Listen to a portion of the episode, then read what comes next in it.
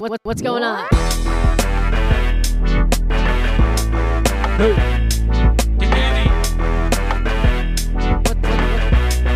Hey, welcome to the Nonprofit Missionary Podcast. I'm your host, Ken McQuiller, and I'm excited to be here for episode number three. It's coming one day late. It's been a little bit of a crazy weekend. I'll explain that later. But we're really excited today to talk a little bit more about grant writing. Um, I feel like, as a grant writer myself, it's one of the things I'm very passionate about. So, today I wanted to talk about kind of the difference between having a grant writer in house versus having an outside grant writer and some of the pros and cons to that. So we'll give a mis- missionary update as well, as well as confessions of a missionary. The nonprofit tip is essentially going to be kind of combined in this, but we're excited to get this going for now the third week here. So first, let's take a little bit of a look at our ministry and kind of what's going on in this second week of July here. So here we are in July. It'll be July 13th as this rolls out here. And it's been kind of a busy weekend here. Um, I have some family in town from New York, as um, my youngest sister and my nephew are here to serve the last week of the summer program. It was Isaac's birthday last week, so we had our party for him on Saturday. So I had some more family that was in for that. And also one of our bigger grants of the year had we had our site visit um, just yesterday. So there's been a lot going on. As far as just general missions work there but most importantly it's the last week of our summer program um, we've had a lot of help this year and it's been really awesome just to kind of see a lot of people come alongside us. And it's really cool to see how god continues to bring the body of christ together. Um, but big shout out to louisville assembly in louisville ohio um, and pastor jake and all of them. They served here last week. And also this week we have um, scott and randy young who um, are part were part of agora they have several youth groups across the state of ohio that are helping out at the final week of our summer program. So it's really exciting. I can't wait to kind of talk about some of the stories that God has done. I have a really cool story from last week, but I'm going to wait until next week to share it because we might have a couple more things that God really has been working on. Um, but I think in general, it's been a really great summer program. Um, I'd mentioned this last week and probably also the week before. We had some strugg- struggles with attendance. Um, that's been kind of an ongoing theme of this summer program. I think part of it is just the disconnect between the the parents and our organization somewhat because typically that'll happen in the summers anyway where you have several parents that kind of drop off because kids are going away for the time being or um, they're just kind of taking a break, they're going on vacation, whatever. So that's something as we hit the school year, and one of a big part of our plan is to continue to engage with our parents, and um, it's also a big prayer point. Um, pray for our parents to continue to support what we do because without them and without the students, we don't really have a ministry. So um, continue to pray for our families, continue to pray for all those that are involved in what we do. Um, and also, a last real quick prayer point is I had mentioned yesterday, or um, yesterday we had um, a big site visit from one of the foundations that we applied to. So pray that um, we continue to get favor there. So with that, I'm going to start to talk about some of the things with grant writing, as it's really interesting how God continues to not just use missions, but to use the nonprofit piece of it to continue to grow the kingdom of God. So let's talk a little bit more about grant writing. So before I get into the nuts and bolts of what I want to talk about today, I just want to kind of talk about myself personally. I've now been a grant writer for about four years. It was something, if you didn't listen to episode one where I kind of talked about my story, it was one of the ways that I was looking to just kind of raise some money so that I can continue to build up my own personal budget for um, U.S. missions. But through that, God really gave me a passion to continue to grow in this capacity. And I've really seen God continue to move in our ministry through grant writing. And I know that sounds kind of weird, and I know for a lot of people, grant writing is very tedious, but I actually enjoy it a lot. I think it's something that's a lot of fun. I think it's something that I believe that more churches should do because I feel like there's a lot of untapped resources in grant writing. And part of the big push behind why I wanted to do this podcast is to kind of take away a little bit of the stigma behind grant writing and to kind of state the importance of looking into it for churches. I don't think it's a fit for every church, I don't think it's a fit for every ministry, but I think it's worth definitely exploring. I look at a lot of the churches that want to do things in the community, whether that's doing a food bank, whether that's doing an after school program like ourselves, whether that's doing something unconventional. I think there's a lot of opportunities for grants in that way. We actually saw a uh, church on the west side of Cleveland. They have a rock climbing gym in their basement. And we were, we had actually, it was a present from, for Shelby, um, as she really loves doing experiences. So we had gotten it off of Groupon and we went and first we couldn't find it. And sure enough, it was in the basement of a church. And as we're walking up the stairs, we see that this rock climbing gym is actually a 501c3. So it's a faith based rock gym that helps connect Hispanic people to the community. So I think it was really cool just to kind of see some of the non conventional ways that people can do ministry. Because especially in our world today, there's a lot of different people that will not step in the foot in the doors of a church. They will not naturally just go into an Assemblies of God, a Baptist, Methodist, whatever type of church. But they might go to an after school program because their kids need help. They might go to a food bank because they really don't have the funds to to eat. Um, they might go to a homeless shelter because they are at the end of their rope. They may go to a rehab facility because they have truly hit rock bottom. And I feel like with the nonprofit piece of ministry, especially with grants, we can help support more people and we can help continue to build the body of Christ in that way. So that's kind of my passion and my heart behind not only this podcast, but also in general what I do.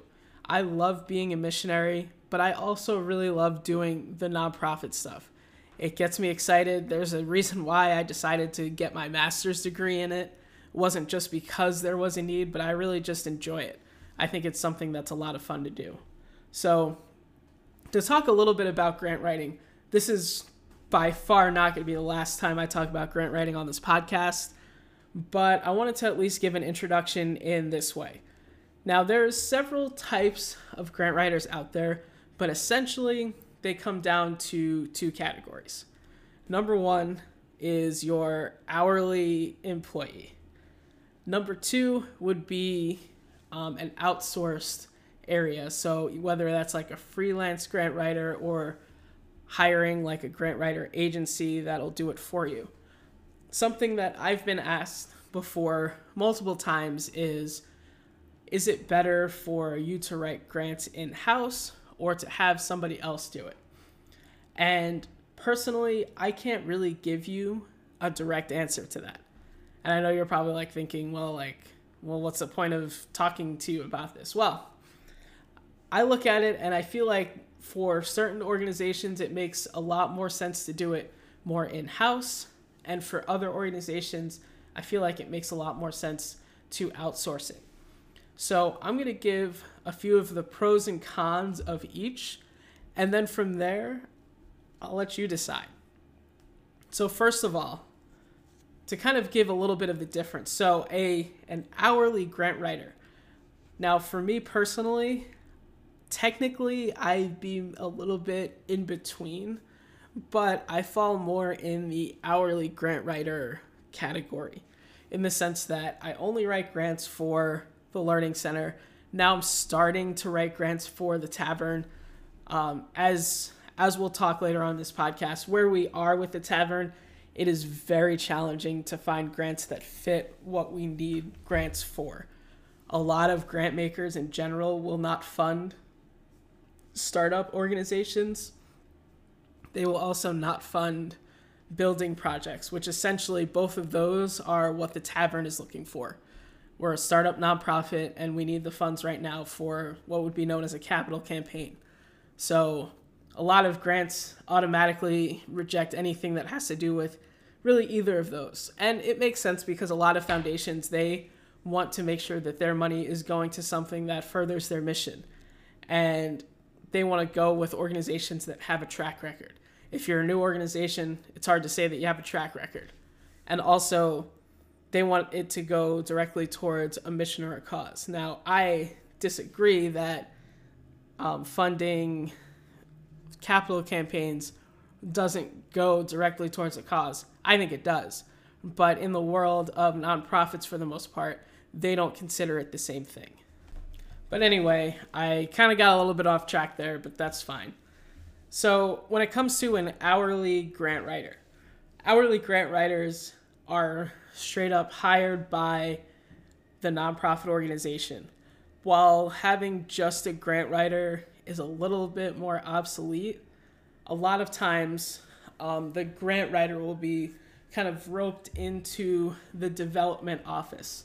Development in the nonprofit world is specifically referring to fundraising with a little splash of strategic planning and kind of the the reporting of data and things like that. So, um, a lot of development directors will do a lot of different things with fundraising. They won't just do grant writing, but they'll come up with a full fundraising plan, including individual donations, corporate sponsorships, looking at both government grants and private foundations, any other fees for service that they can get depending on the the scope of the nonprofit and obviously the need as well. So while grant writers are typically just at the larger organizations, you do have some grant writers in smaller ones. But kind of like with a lot of small organizations, just like with a lot of small churches, usually what like grant writing is just one piece of fundraising. So with a smaller organization, that's one piece of a lot of things that you do. Just like any senior pastor. Senior pastors have become televangelists over the last two years because of COVID. Um, they've also had to become tech savvy, the social media and communications guy. A lot of times, pastors are also the janitor, the the caretaker of the facilities, um, and maybe even sometimes the banker, or all of these different roles that senior pastors play. It's kind of the same thing with grant writing. Grant writing is a piece of a bigger picture. So you do have in some cases where you'll have a grant writer on staff, and typically the range goes from about, let's say, about $20 an hour to $25 an hour. Or kind of going with the more salary, it could be as low as like 45,000, it could be as high as 60,000. It all depends on the experience. But essentially, they function as any other staff member they'll be on there and their sole goal is to write grants for the organization find different funding find different opportunities and through that they'll be able to continue to try to grow the organization through its grant funding while on the other hand the the outsourcing of grant writing typically it comes from a freelancer so someone that they do grant writing for organizations all around the country. Sometimes it's a little localized. It all depends on the grant writer themselves. Typically, it's something that um, they charge a little bit more for, and a lot of times it's a little bit, they're a little bit more of an expert. So, for me personally, I, like I said before, I've only written grants right now for the Learning Center but I am available to you if you would like some support, some assistance, some guidance when it comes to grant writing for your organization. Whether you are a nonprofit, whether you're a church, I can give you guys a little bit of assistance. So, first of all, if you're listening to this and you're like, wow, like I could, I really want to learn more about grant writing, I feel like grants could really help launch this particular program in our ministry. Hit me up McQuillers in CLE at gmail.com. I'll be there. I'm I'm willing to work with you. I'm willing to try to do what I can. So as a freelancer, a lot of times they don't just have one specific organization they work for. A lot of times they work for several different ones. Some people, a lot of the freelance grant writers are individuals. A lot of them are pretty much self employed.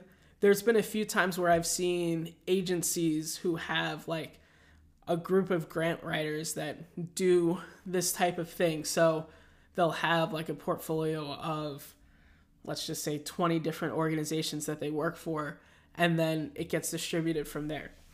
So overall, you have your paid people and you have your contracted people. What are the pros and cons to each? For your hourly people, one of to me the biggest pros are is that they have a very specific focus of your organization. They have that passion for you. And what I mean by that is obviously, as you go through the hiring process of a grant writer or a development director, they are going to only look towards trying to make your mission work. They have a passion for whatever it is that you do. They really want to see that mission continue. So if that passion is children in the inner city, like that's going to be what they look for. And really, all of their focus is going to be on you. And that's really, to me, a huge deal because part of what makes grant writing fun and part of what makes grant writing effective is having that passion for the cause. While people can give numbers and statistics, I feel like unless you truly care about the mission and the vision of the organization, it's hard to completely get behind writing that grant. So, for me, an hourly employee brings a lot of value in that regard. Secondly, in the short term, they're a lot cheaper. So, grant writers will make typically like 20 to 25 dollars an hour.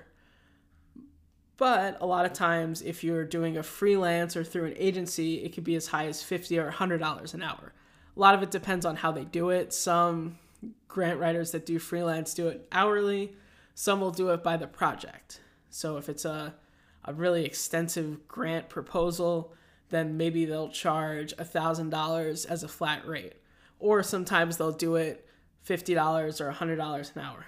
It all depends on how the freelancer does it and how they they look to get paid through it. So really that's one of the bigger things is that it's in the short term it's cheaper and also they're more passionate about your mission.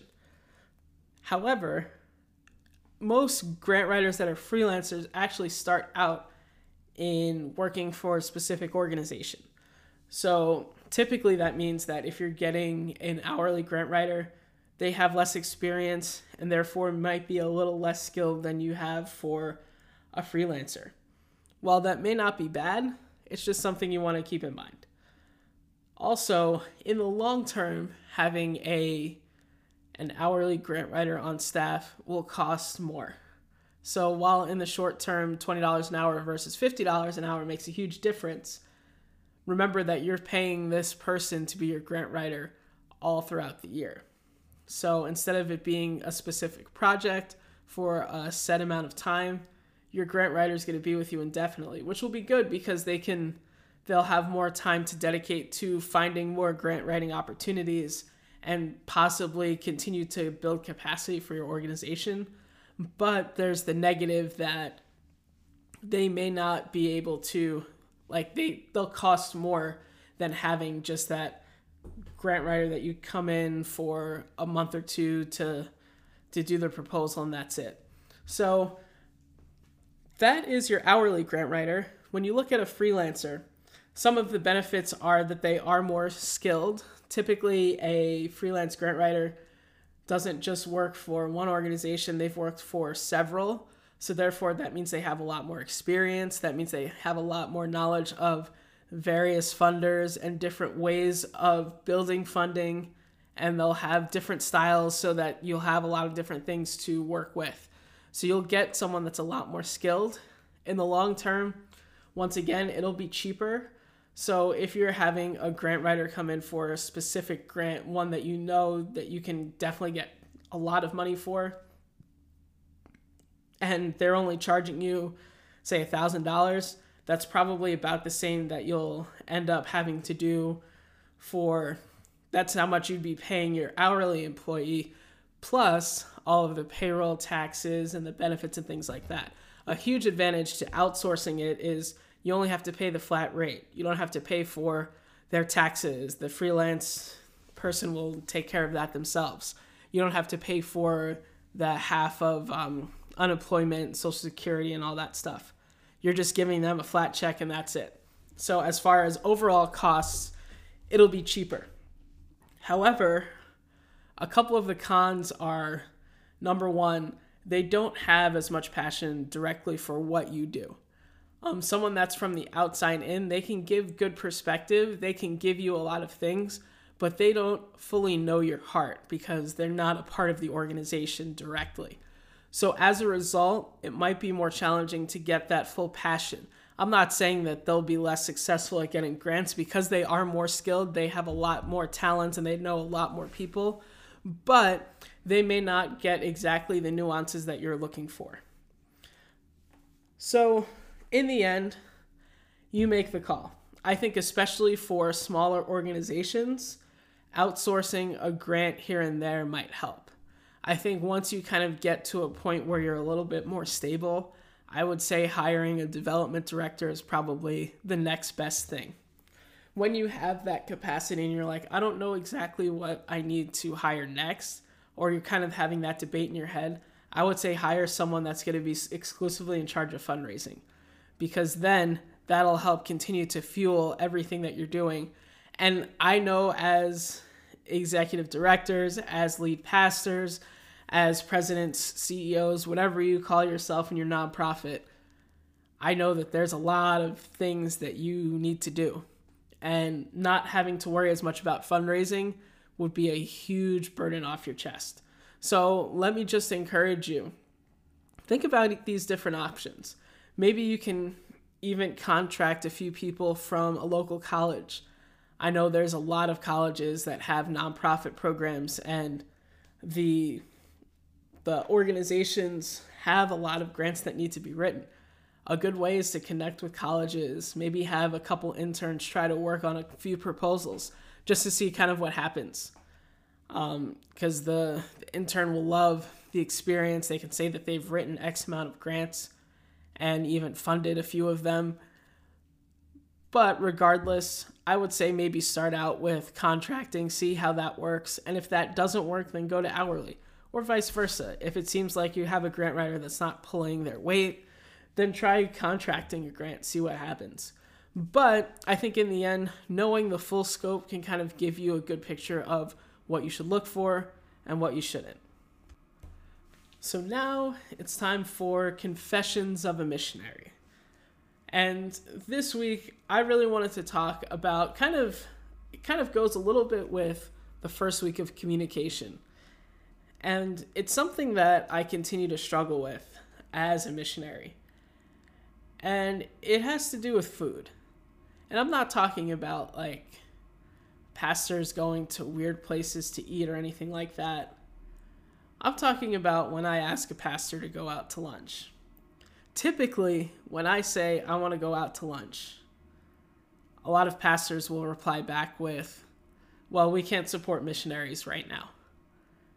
And a lot of times, I don't even include, I'm looking to try to raise support with you. For me, I know that Rando Joe off the street, whether their missions are great or not, it's really hard to say to to have someone at your church unless you actually get to know them and get to talk to them. And I don't try to do like the bait and switch thing, especially when you're first talking with someone. I want to just get to know you. For me, a big part of missions is not just having enough people to support you, but also having enough people that will advocate for you. So maybe going to lunch with someone, you're not going to get support out of them, but they know someone that will support you.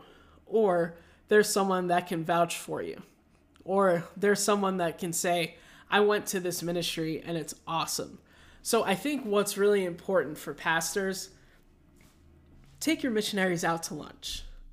I don't think you have to go into every single lunch feeling the pressure of I have to support this this missionary. Because there are a lot of times where I go to lunch and like that's all I do. I met you and it's great and that's all that happens. But for me, once again, it kind of makes me feel like I'm a telemarketer or or something like that when I'm just asking someone, "Hey, do you want to go out to lunch?" and they don't reply or they say, "Well, we can't support missions right now." What's it going to hurt to just go out and meet someone?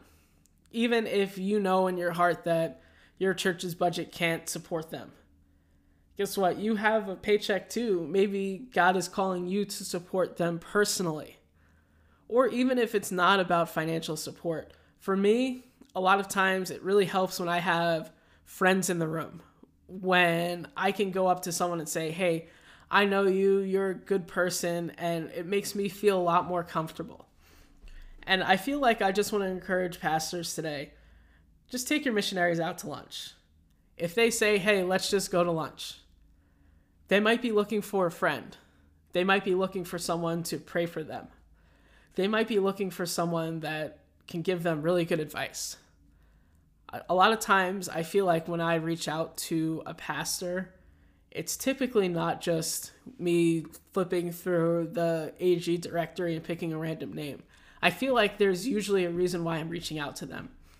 Whether it's someone that I feel like would be someone that's really into missions, whether that's someone that I had met recently and I really wanted to continue to build a relationship.